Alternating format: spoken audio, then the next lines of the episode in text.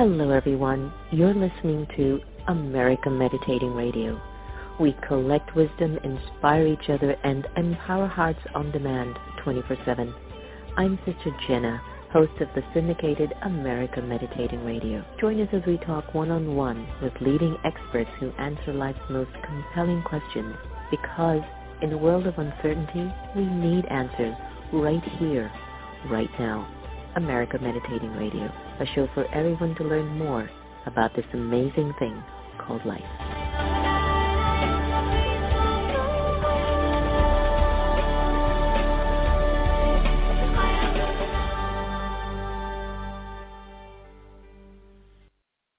Hi everyone, welcome to the next normal in collaboration with America Meditating Radio. I'm your host, Sister Jenna, and nowadays when I look at the collaborations with aligned energies, I can see how the world can become such a better place.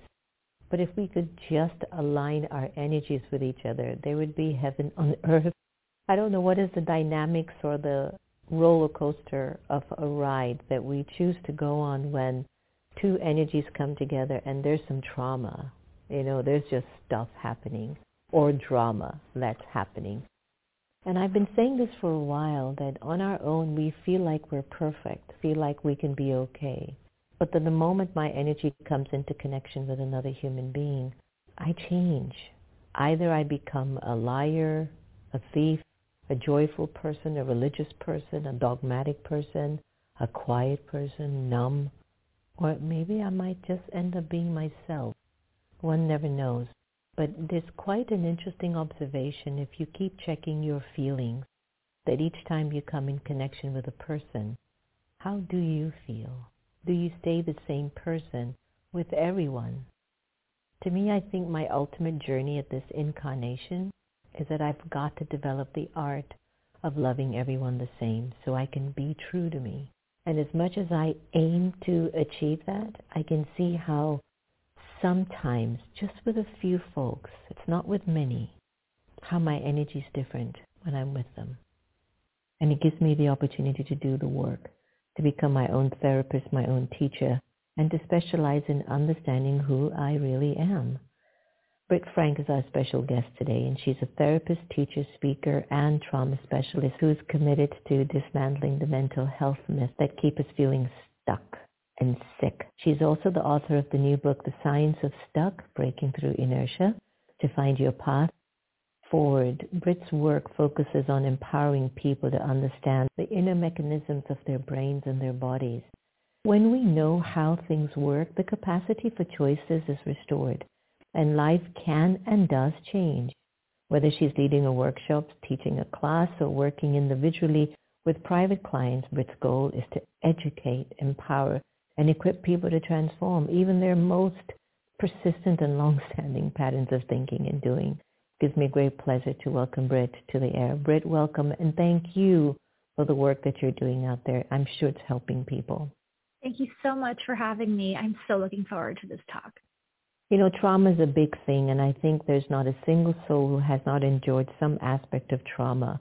I know it goes through different stages or it has different levels of trauma trauma of being abducted, raped, abused, tortured, those are different. The trauma of being in a war and witnessing lives being taken through bombs or gunfire, that's a different trauma. The trauma of someone just looking at me with their eyes. Have you ever had that one done to you? Oh, yes. Where they just look at you with those eyes and they're just showing how much they're dissatisfied with you. That traumatizes the soul too on a very psychic and subtle level. So I'm curious to find out, and I'm sure our viewers are too, what was your inspiration that brought you into becoming a trauma specialist? Do tell. And I love that you named that we all experience it to differing and varying degrees, but trauma is really part of being human. No one gets to come here and escape without experiencing trauma at some level, to some degree. I wish I could say that my decision to become a trauma therapist was this altruistic, I want to help the world, and it was really not, it wasn't quite that light.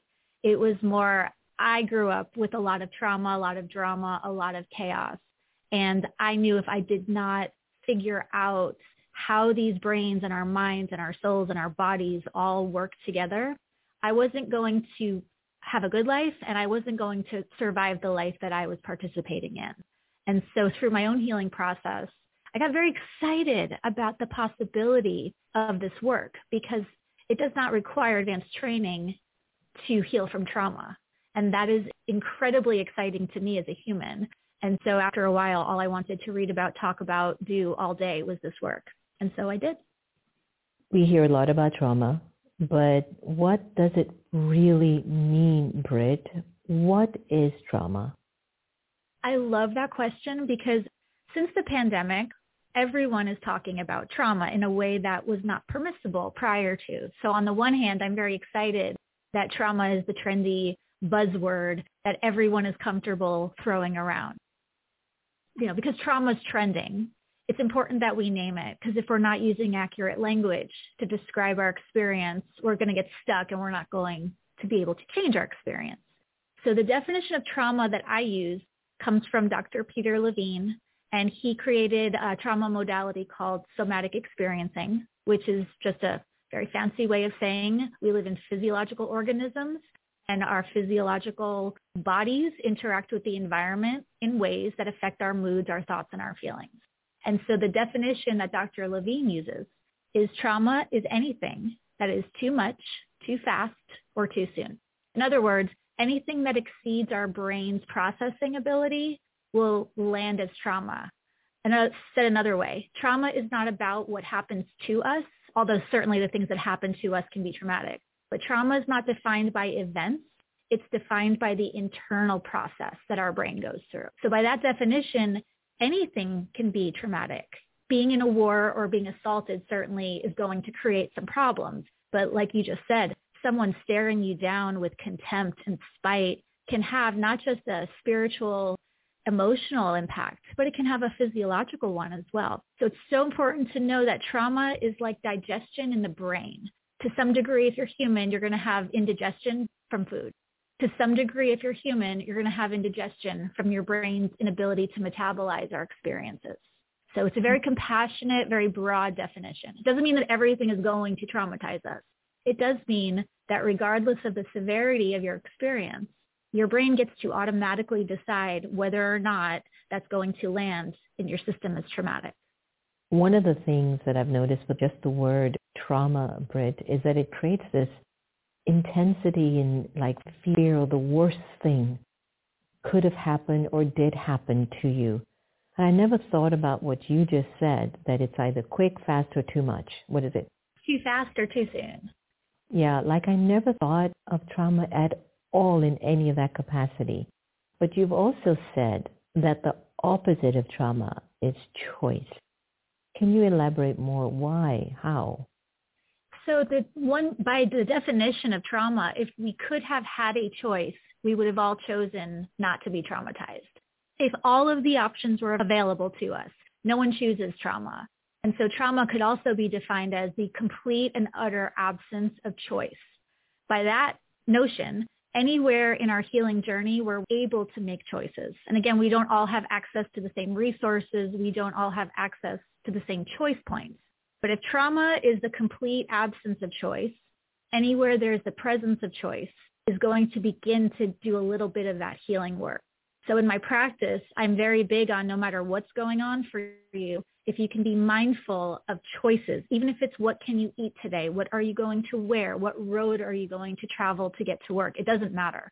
Anywhere your brain is conscious and mindful of a choice, your trauma to a small degree, but we'll take whatever degree we can, is going to start to abate. And so trauma's opposite is the ability to make choices and to go in the direction that we choose because we did not get a choice when it came to our trauma.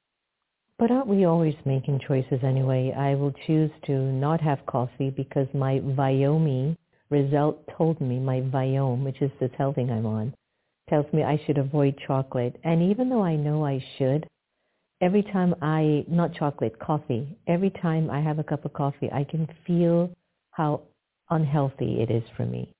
And yet I continue to have coffee again and again. Today is my first day choosing not to have coffee or is it that I'm just not feeling good and I'm realizing you can't have any more coffee? It's not good for you.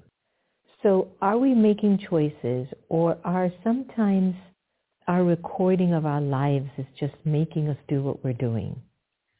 It's such a great question. And it gets really into the philosophical weeds because are choices conscious? Are they unconscious? Are they based on logical, mindful, rational thought or are they based on autonomic nervous system processes? Like we don't get a choice about automatic physiological processes. So in that sense, is it a choice?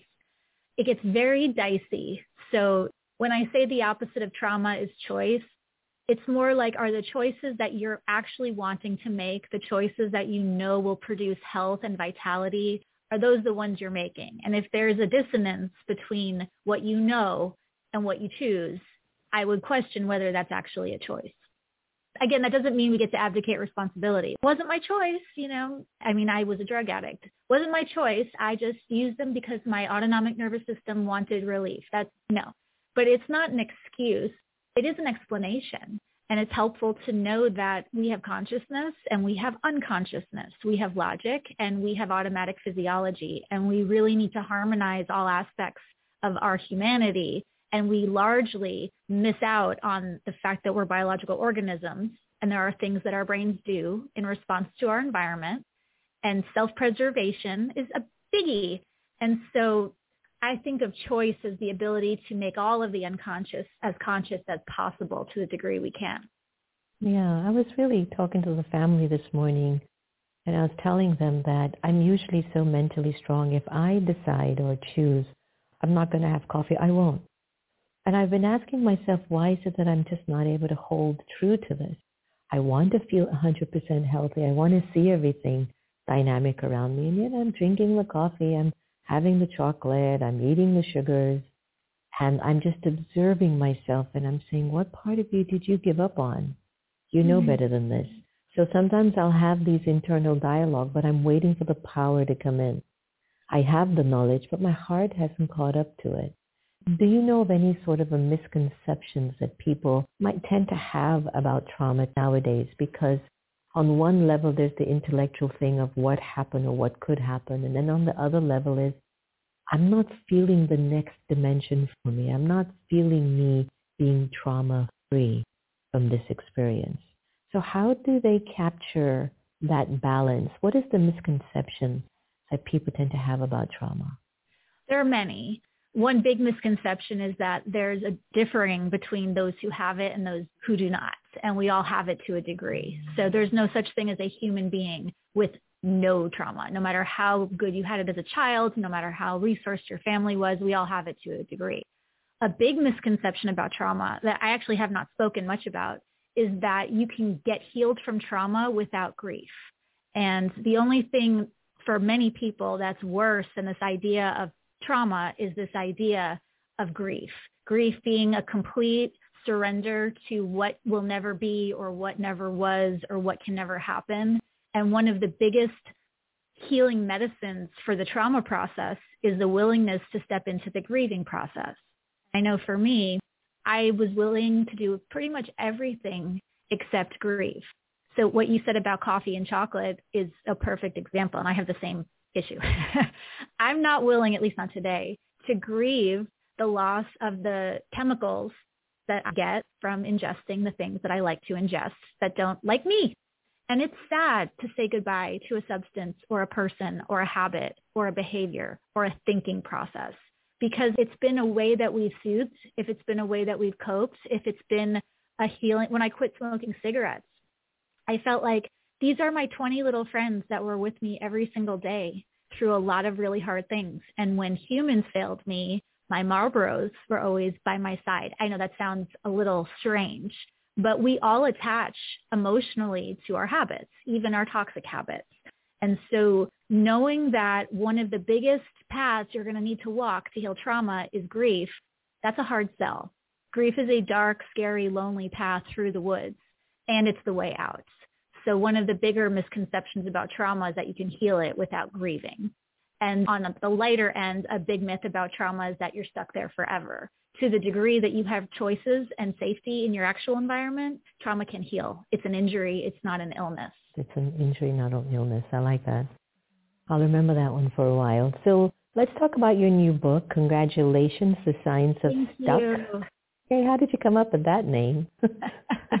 I wish I could say that I came up with it, but I was chatting with someone and she was asking me, tell me about your work. And it was a quick conversation. It was kind of a networking thing. And I'm like, oh, I talk about the science of stuck. And it was like, oh, that's the title. I've always known I wanted to write a book. I knew that at some point a thunderbolt would strike me as to what it should be. And in that moment, it was, oh, that's my book title. Cool. And then I went to the grindstone and started working on it. And here it is. But it just sort of popped out of my mouth talking about the work I do. Because that sounds better than trauma healing. Thank you so much. that's so great. Now, I think there's not a single person who has stuck in their lives in one way or the other, whether it's in relationships or career or whatever. Tell us a little bit about how to get unstuck and what is it that actually puts us in that place of being stuck? Mm. There are two main things that keep us stuck, I think. The first being lack of accurate information. If you don't know, and I use our cell phones as a great example. If your phone dies and you don't know that you need to charge it, you're going to think your phone is broken. It's like your phone's not broken, just go plug it in. It needs to recharge. And if you don't know that your brain is largely organized the same way, when you shut down, when you get stuck, when you feel immobilized, when you feel overwhelmed, largely we assume that it's an internal problem. Something is wrong with me. I am broken. I am defective. I'm lazy insert label of choice. But if you don't know that just like your phone needs to be plugged in and charged or else it won't work, our physical organisms need certain things in order for us to feel the energy and the capacity and the motivation to mobilize in the direction that we want to go. So it's so important to know that there's information that you don't have that can explain why you're not moving. And so really the first step, no matter where you're stuck or to what degree you're stuck, is to start with the assumption that there's a reason for this, even if you don't know what it is. Perhaps there's information that I may not have. Blame this so I can take another step forward. But if we start with the assumption that we're broken, we're not going anywhere. There's, nothing will paralyze anyone faster than shame. Shame is emotional, it's psychological, it's spiritual, and it's physiological. If you're getting slammed from all four quadrants, you're not going anywhere. So taking accountability is wonderful, but you can take accountability for your actions without shaming yourself for them. So step one, no matter where you're stuck, start with the assumption there's a good reason, there's likely a biological reason, and we can work with it and we can change it. You know, it's funny as you're talking, I'm reminded of my time in a country that I was in recently. And there was a part behind my room where there was a village and there was a particular house next to the village. So it was made up of cow dung. It was a mud hut. And then you had these really simple houses. And very often I would just look through my window or go outside on the veranda and I would just look at how they were living. And I could see how they would go and get water in the morning, come back, and then they would feed the cow or the chickens or the goats and then I'd see the woman would take a bath in her out bathroom and then she would get the food together and the kids would just be running around. The men would do whatever and sit and whatever. Then I thought to myself, those people don't care about world transformation or my trauma and what I've been through and how this is not right and, you know, how do I get back at my uncle for what he did to me or did not do and etc. And I was thinking sometimes, do we put just way too much information into our trauma? The reason I'm just getting this thought for the first time, I looked at that family for almost three weeks, almost every other day. And I just saw those women, they walked around, did their thing. The men did their thing. The kids were playing. And I'm sure they must have been through challenges. But how are they coping with their stuff? Or do they not cope with it? And why is it that we, in civilized environment are constantly talking about our issues, our mental, I'm depressed, this is not working, this is like hell for me. What is it that we're missing? Because I looked at the simplicity of this family mm-hmm. and I saw that their main agenda was get food, get water, cook, clean, be with the family. Maybe the husband went to work and that was it. And maybe I didn't spend time with them to even know what their traumas are. But I looked at them every day and I see if I go down there to tell them, let me teach you how to meditate and transform your life and to get out of this poverty and to become more than what you are, they would look at me like, I'm fine. Are we making too much of a big deal with the life experiences that we're going through? It's just coming to me now as a result of our conversation. I love that you named that. And there are two big things to know about that. Number one, our brains were not designed to ingest the amount of information that we have available to us. Our brains were designed to be aware of and concerned with our villages, the people that we were in direct contact with. We were never supposed to know what is happening on every corner of the globe in every country. If we're talking about trauma being an exceeding amount of information, we're not supposed to know all of this stuff. So that's one thing. But the second thing that you named about that family, it reminds me of there was during a trauma conference, we were told, you know, there was this big natural disaster and trauma therapists were dispatched across the globe to show up and descend upon this community to help them with what was certainly to be PTSD because this huge natural disaster, was a tsunami. And they found largely that their help was not needed. And it's not because that natural disaster wasn't traumatic. It was because that community had each other. That community put a high value on interconnectivity, on interdependence. That family that you named, they were together. The men were together. The women were together. The children were together. So largely what I see is that we will get very intellectual about our trauma, we'll name it, but we refuse to connect with each other because that's scary. I'll tell my trauma wow. story every day, every which way to Tuesday, but put me in a room full of other women. Oh my goodness, no. I tell all the men that I work with, you guys need to get in a room and talk to each other because you're all saying the same thing. The disconnection, the isolation, and the unwillingness or inability to connect with each other will perpetuate trauma. That family that you saw, I guarantee if you spoke with them, place a high value on being together, on seeing each other, on witnessing, on helping, on supporting. And as intellectual and as stimulating as our world is, it does not place a high value on togetherness, on let me see you, I want you to see me, let's hold up mirrors to each other, reflecting our worthiness back to each other. We don't do that. And in the absence, a compassionate and skillful witness, trauma won't heal. So I think that was really the key there. Well, it's like what you said earlier too fast, too much. And mm-hmm. I never thought about the people living in the village aren't saturated with all of the information that we keep taking in.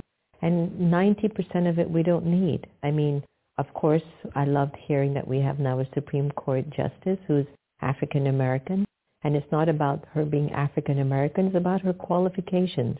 She happens to be African American and wow, isn't that great? Do you know how many of her are around and have never been seen or acknowledged. You know what I mean? Mm-hmm. So it's like that news I want. I want to hear about that. I want to be inspired that, ah, humanity is progressing. Humanity is becoming more forgiving and more understanding of how each soul steps up to the plate and offers a lot.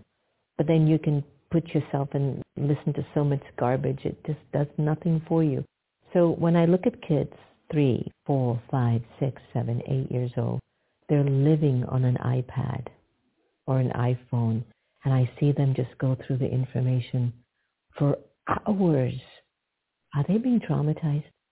So this is a tough one with, and I'll answer that with the caveat that if you are a parent who has stuck an iPad in your child's hands during the pandemic, no shame. All of the parents who are suddenly teachers, who are suddenly full-time, all of the things we do what we need to do to survive. So if you're a parent, this is not intended to shame you. And yes, all of this access to, if you watch a child on a screen, their eyes glaze over, they look like they're hypnotized.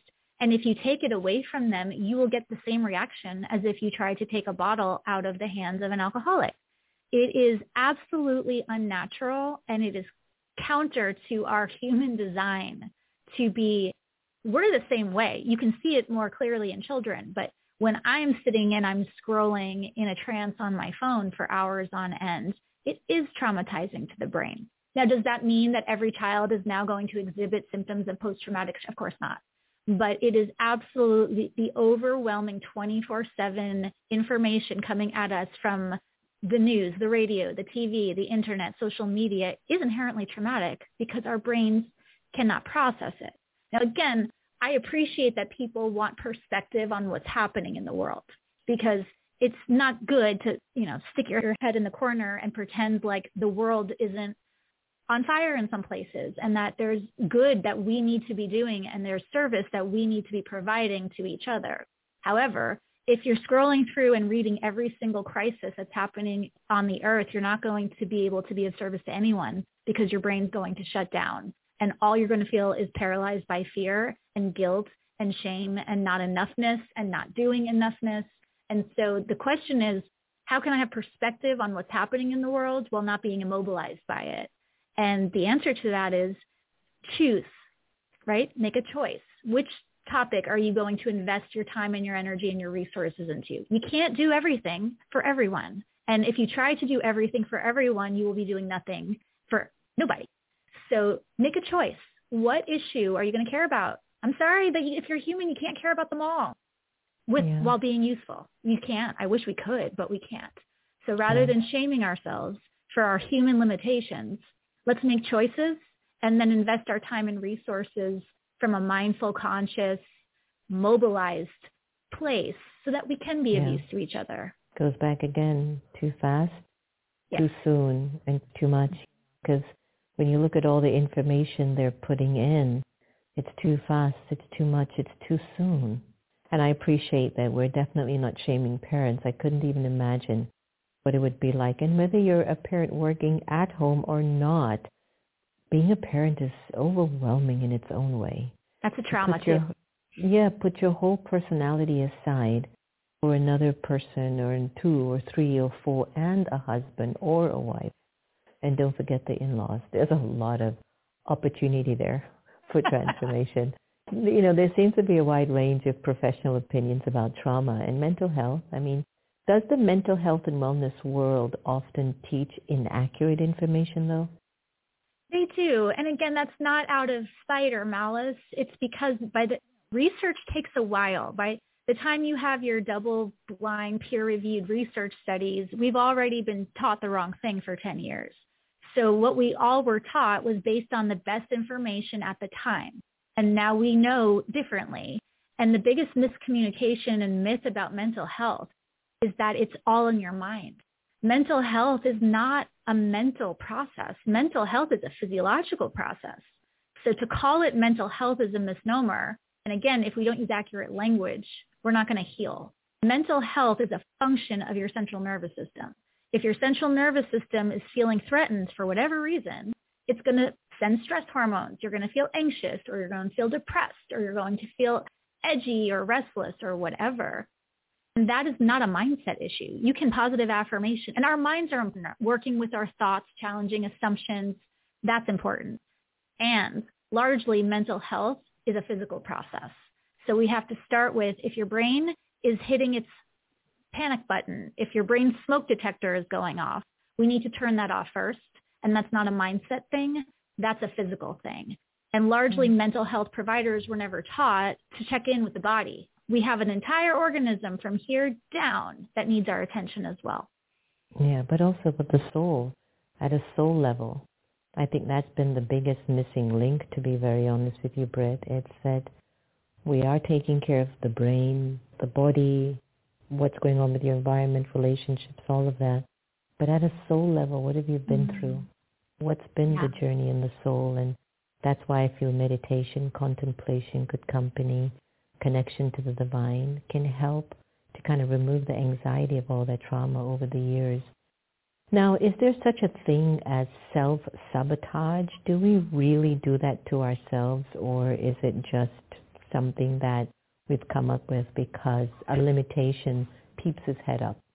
I love what you said about spirituality and soul work because whatever spirituality it doesn't require a deity, but we're all I forget who said this, but the quote is every single one of us is trusting something at every second of every moment of every day.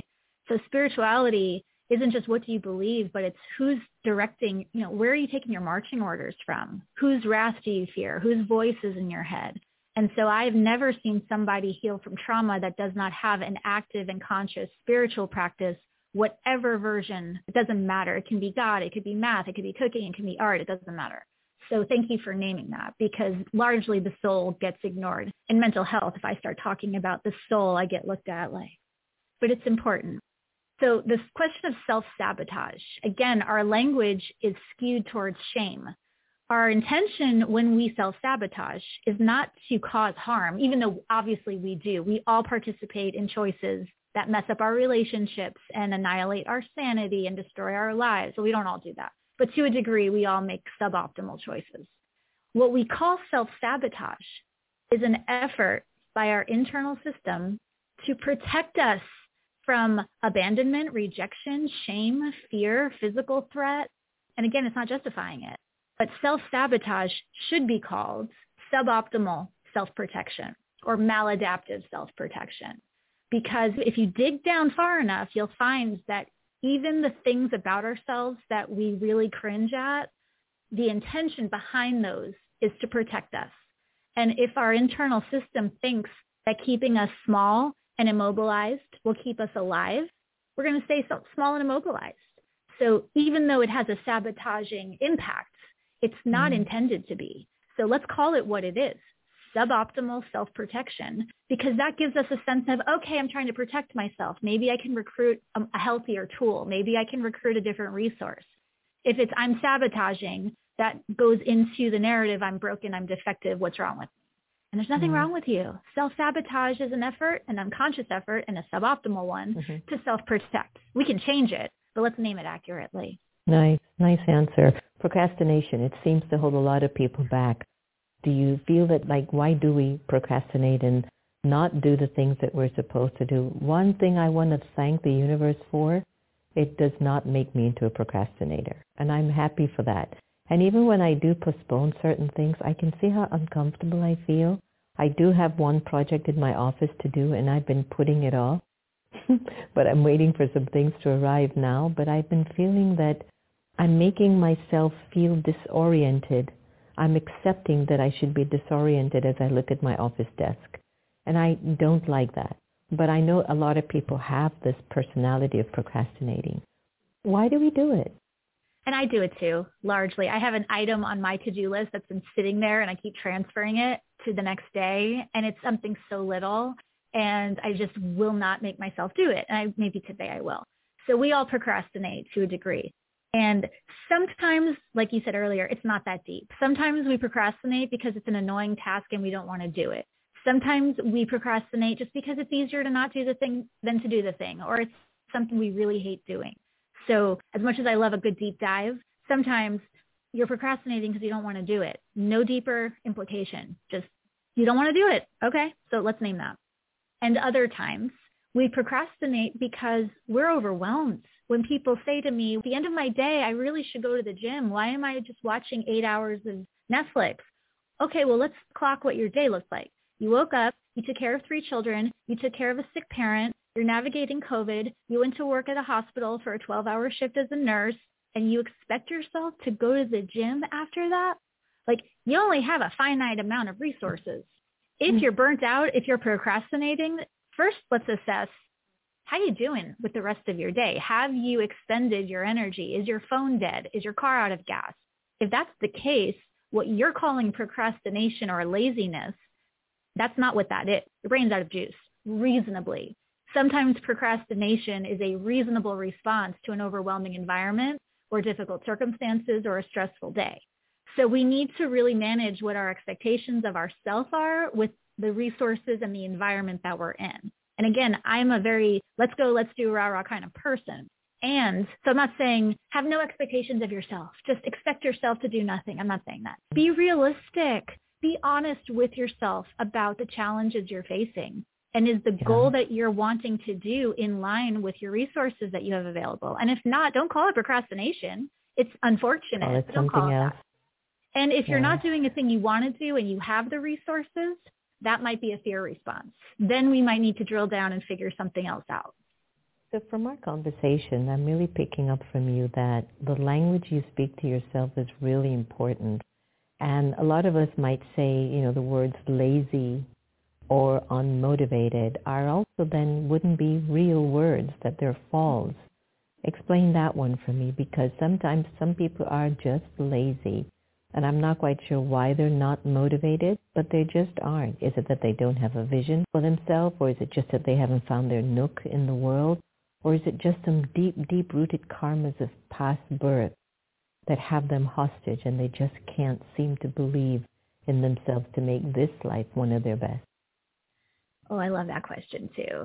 Call it what you want or name it how you will it's certainly a problem that we see people not doing what they can be doing, what they should be doing to live their best lives. But let's not call it laziness. I had a family I worked with and they were so frustrated because their 22-year-old son was so lazy and they do everything for him and they gave him all of the money, they gave him a car, they set him up and he doesn't do anything but play video games. He plays video games all day long. And I said to them, I said, he's not lazy.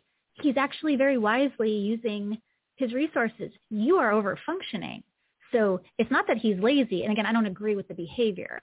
It's that because he's being enabled, his brain is going, cool, well, why expend the effort to have a vision? Why expend the effort to change? Why expend the effort to get up and take a shower and leave the house? Everything is being taken care of for me. I call that, you know, the princess problem. That when we want to be taken care of and every single one of our needs are met and we're never encouraged to grow or push or mobilize, we're not going to again, it's not a good thing, but it's not a lazy thing. It's a, well, why would they? When the benefits of staying stuck exceed the cost, we're going to stay there, right? It's only when our benefits cost us something or when our behavior costs us something that we eventually change. And we need to change the ratio. So again, for some people, what we call laziness is, well, they're highly unmotivated to change because their needs are all being met. So there's very rarely willingness to change without pain. So if we mm-hmm. deprive people, again, I'm not suggesting we be completely non-compassionate and just let people be miserable. But to a degree, if we, and especially for parents, if you try to protect your children from pain, they're not going to grow or change because pain, mm. it's like manure as a fertilizer. It smells, it's gross, but it's entirely but crucial. It's a part of the growing process. That's yeah. right. And That's as in nature, true. right? Like look around as to cues on the design. You can't grow things without fertilizer. You can't grow a human functional life without, to some degree, pain. But I have to say, Bray, one of the expressions of love that we feel that we've gotten really addicted to is to try to make everything easy for our loved ones with the expectation that they would value it and not take it for granted. But you are right that sometimes you lay everything out and make everything easy that they become handicapped and becoming the taker, they have become tired and they have no idea what next to do with their lives because all they've known is to take and their giving is not at the level that you were giving. So I can only imagine the interesting juxtaposing of knowing how much to give and then how much to really allow the child or the spouse or the lover or the friend or the colleague at work. Now you must step in, you know. It's I can't so keep tricky. doing everything. Mm, it's a it's, trick. No, well here's what, if you do everything for a child, you are giving, again, unintentionally, but you are telling that child, I don't believe in your capacity. I don't believe in your ability to do this task. So coming alongside, supporting, teaching, nurturing, educating, all of that is great. But if I do everything for you, that's actually an incredible sign of disrespect. And it's an unintentional way of communicating you can't do it. And a child that grows up being constantly told, I don't believe in you, will act in accordance with that installed belief, no matter how unintentional. Sure. I get that. It's a journey, huh? What a wonderful time we've had together. I mean, thank you. I've kind of taken as much as I could out of you in a little bit of our half hour, and I thank you so much. Leave us with an incredible website where people can really find information on you. And thank you so much, Britt, for offering us what you did today and helping us to kind of take that step forward to move more ahead in our lives. I appreciate you so much. You can find me at www.scienceofstuck.com or on Instagram at Britt Frank. Thank you so much, Britt Frank. It's been my privilege. Thank you. Thank you so much. Another amazing show with so much information and insights to take you to that next level. And I'm sure there was something that Britt shared with us that helped you to take that next step because that's what this is all about. It's time for us to take our next step and to move into I'm not going to say a better version of ourselves, but that version that feels easy, light, adventurous, curious, powerful, and even sometimes vulnerable. It's a part of the journey.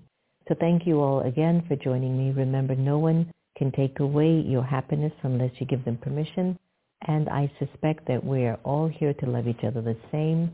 Remember, my latest book on meditation, Intimate Conversations with the Divine, is all available for you. It's available for you on Amazon and so on. But also, don't forget Britt's book on science of stuckedness. So I love that. And please do keep in touch with her. I think she's really got a lot of wealth of information and knowledge, which I'm sure will help you. Thanks again. Take very good care of yourselves, and I'll see you soon. Meditation. Intimate experiences with the divine through contemplative practices. My new book that is out on Amazon, Barnes & Noble, and you can get it from Sacred Stories Publishing or on America Meditating Radio. The quieter you become, the more you're able to hear. One of my opening pages of this book. I have heard time and time again that when you go into the stories and the narratives of the 37 authors that are sharing with you their mystical experiences of the divine, something in you changes. It has already reached number one three times in mysticism category and in New Age category for new releases. I want you to get a copy for yourself and tell me what you feel as a result of closing that final page of this book. Meditation, intimate experiences with the divine through contemplative practices. It's calling you. Can you hear it? Rice Alley Restaurant wishes you happy holidays. Located at 6838 Piedmont in Gainesville, Virginia. We're a family-owned restaurant and offer authentic Asian cuisine and sushi.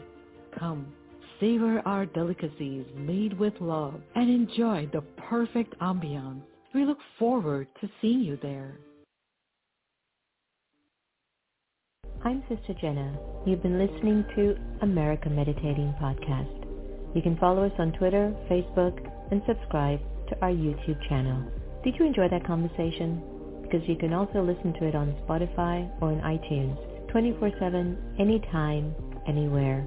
I do trust we all have inner power to become our very best. When we listen with curiosity to learn more, we grow.